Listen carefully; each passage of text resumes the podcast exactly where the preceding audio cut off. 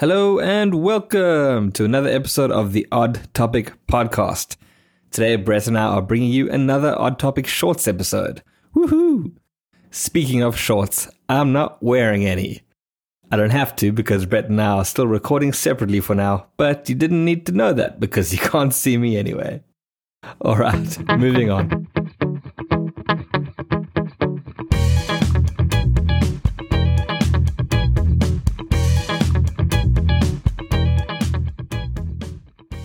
So, I've got a pretty bad swearing habit.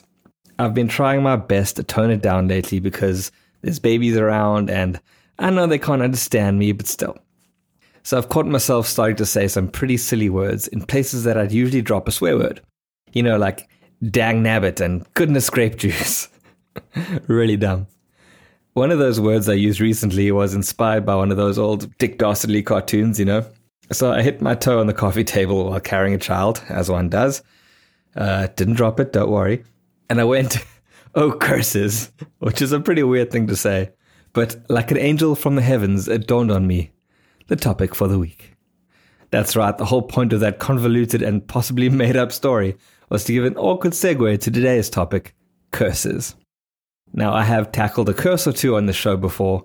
I believe most recently was my topic on the Titanic, where I mentioned it sank because of the curse of the mummy that was on board.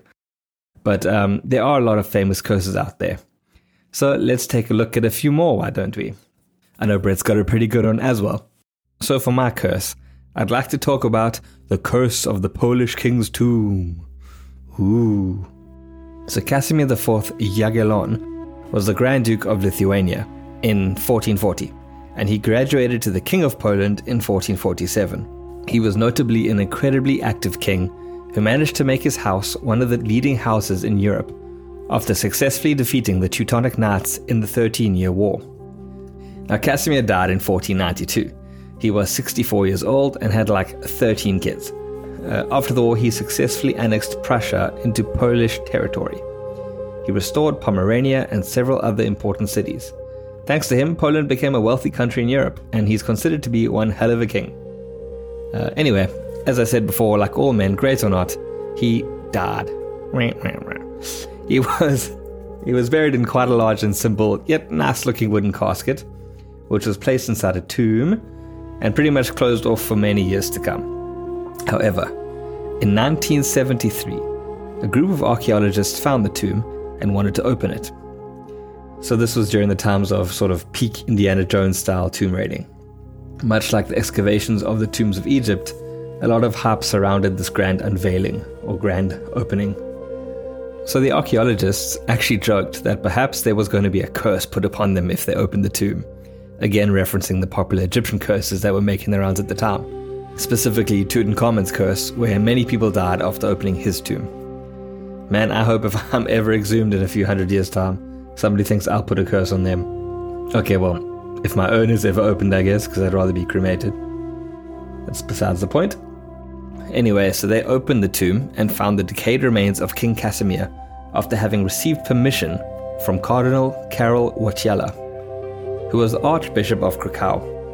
Side note, this dude loved opening up old tombs and he always supported these archaeological endeavors. He also later became Pope John Paul II, so a pretty important guy.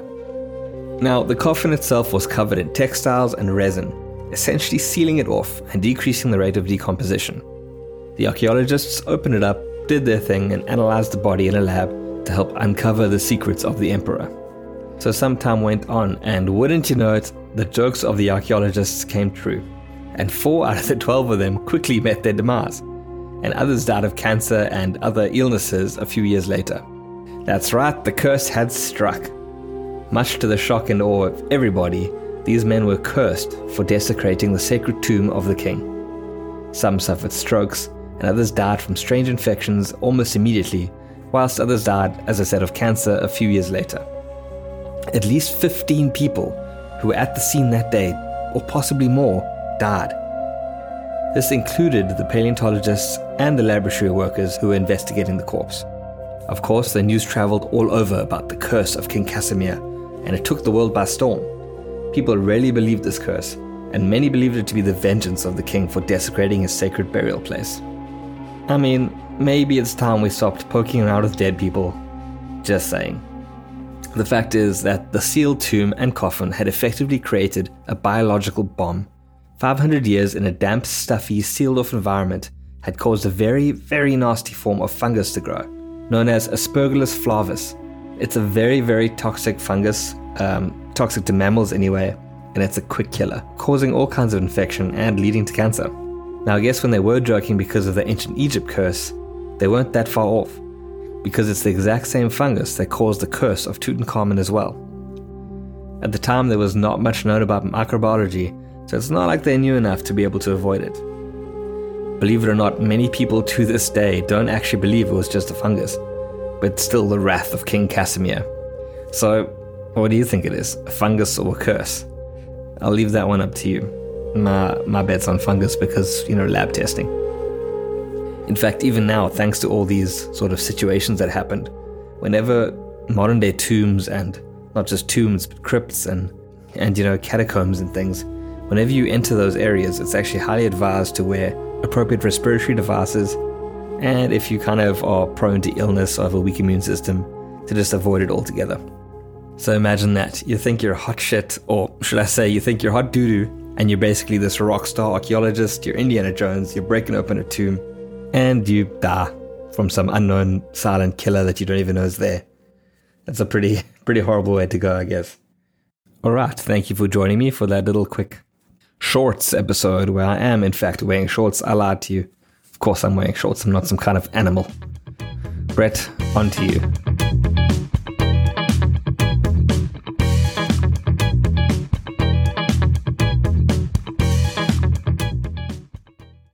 Ah, curses. If it isn't Pharaoh's tomb or uttering Macbeth's name in theatres, there seems to be a curse for everyone. Whether you believe in them or not, sometimes a series of events are a little too strange to be coincidental. If you're able to link the events back to a common ancient cause, well, even more reason to believe in them, right? Well, that and maybe the fact that this one was proved right seven times over. We've all heard of the cursed ancestral lands of Native America, burial grounds that wreak havoc on the new inhabitants, and tales of curses attached to people for years. Our story today is much like that. The Battle of Tippecanoe was fought on November 7, 1811, in Indiana, USA. Led by then Governor of Indiana, William Henry Harrison, he had led an army of a thousand men to the border of Prophetstown to defend the Confederacy due to increased tension caused by the European American settlements. Harrison's army was startled by a surprising attack by Tenskwatawa and his brother. They then proceeded to attack and burn Prophetstown down to the ground. Tenskwatawa, also known as the Shawnee Prophet, was distraught after the battle. His people had lost their homes and crops, and thus placed a curse on Harrison and the new Federacy. Now, speculation or not, the events I'm going to say did happen. If you choose to believe that they are linked to the curse or not, is totally up to you. So Harrison was elected president in 1840, and he was sworn into office in 1841. One month later, he contracted pneumonia and passed away. 20 years later, in 1860, Abraham Lincoln took office, and soon into his second term was tragically assassinated. 20 years later, in 1880, James A. Garfield took office, and one year later, he too was assassinated. I'm not sure if you're sensing the pattern here, but in case you didn't, I'll proceed. So, 20 years after Garfield's assassination in 1900, William McKinley took office, and like the others, was unfortunately assassinated. This continues. Warren G. Harding took office in 1920 and suffered a heart attack. Franklin D. Roosevelt took office in 1940 and suffered a cerebral hemorrhage. John F. Kennedy, who took office in 1960, was unfortunately also assassinated. You may be thinking to yourself, people die. And more so, there have been so many past presidents that you could almost find a pattern in anything. Well, what if I told you that barring Zachary Taylor, they were the only presidents to pass away in office? And they were all elected 20 years apart in a year ending with a zero. So, what broke the curse? I mean, Kennedy passed away, and 20 years has definitely passed since then with no deaths. Well, the next victim was supposed to be Ronald Reagan. He was elected 20 years after Kennedy and took office in 1980. He was also the target of an attempted assassination. Reagan was lucky enough to survive and, according to theorists, broke the curse. He managed to outlive his term and ended the tragic run of deaths. George W. Bush was next in line. Elected in 2000, he's still alive and kicking. Biden, yeah, the current president, who was elected in 2020. But let's hope for his sake that Reagan truly did break the curse, and that's the last we hear of the Tippecanoe curse. Now, don't get me wrong, you all know that I'm a complete skeptic. I'll always try and find some realism where I can in, I don't know, specific things like this. And I won't lie to you, I do find it very strange that there is an odd pattern to the presidents who have passed away in office. Very specifically 20 years apart, starting from 1840 all the way through. And, okay, sure, not all of them were a very specific cause of death. I mean, we do have a lot of assassinations, and the pneumonia and cerebral hemorrhaging did kind of, you know, change it up a bit. But is that the reason for it? I know we hear a lot about these cursed lands and the whole Native American um, tribesmen and how they deal with things. But that could also just be our mind telling us to find some sort of pattern. And obviously, there are people out there who like to see patterns like this in these kinds of things. I mean, if you gave the internet half a chance, they would find a million and one different ways to claim that there's something happening in the US presidency, whether it be lizard people in the royal family or Illuminati and the Pentagon. There's always something. There's always something weird that somebody wants to bring up. And I mean, this this talk of curse has been going on for years. I mean, there's so much material online about it, and there's so many people who claim that it's real um, that you just got to look at it and kind of take what you want out of it. Uh, and I think that's like it for most curses. I mean, everything from the simple you can't congratulate someone uh, who's about to be in a play or something like that, so you tell them to break a leg. There's weird ways that people are dealing with things nowadays because of, well, actually purely superstition. I mean, let's get real. Most of this is superstitious stuff that, um, I don't know, all links back to apparent curses. Who knows? Do you know of any curses? I mean, have you heard of anything, uh, even something close to you, where something has been cursed or anything like that? Are you superstitious about anything and worried about kind of cursed stuff? It's super interesting. I won't lie to you. I find it very, very interesting, and it's cool to look into them. Uh, I can't say that I believe half of them, but yeah, I mean, even if you look at stuff like the treasures and that, like the the Curse of Oak Island, I think it was a show on Discovery. It's very, very cool, and not that anything did happen, but apparently, like through legacy and all that, some stuff had happened back in the day. So yeah, let me know if there are any cool curses that you've heard of or any cool treasure stuff. Uh, it's really interesting to us, and you know we'll put it into another episode someday. But yeah, thanks for listening. This is it for this week, guys. Catch you again next week with another short. Um, and yeah, you know the normal deal. Catch us on all social media platforms at Odd Topic Podcast. Catch us on our website, oddtopicpodcast.com.